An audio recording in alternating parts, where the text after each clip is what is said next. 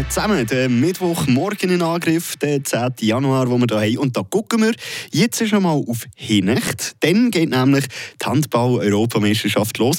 Und damit ihr auch bestens informiert seid, hier der ein oder andere spannende Fakten dazu. Eine Portion Wissen für einen starken Tag. Schlauere Tag mit Radio FR. Wenn man über Handball redet, dann redet man immer über die Zahl 3. Die ist fast unumgänglich in dieser Sportart. Ein Spieler darf nämlich maximum 3 Sekunden den Ball in den Fingern haben und darf damit auch nur 3 Schritte laufen. Dann hat er die drei Möglichkeiten zu passen, zu dribbeln oder auf das Goal schießen. Zahl 3 ist aber auch für die Schiedsrichter eine wichtige. Neben der gelben und der roten Karte, so wie im Shooten, hat der Handballschiri auch noch eine dritte, eine blaue.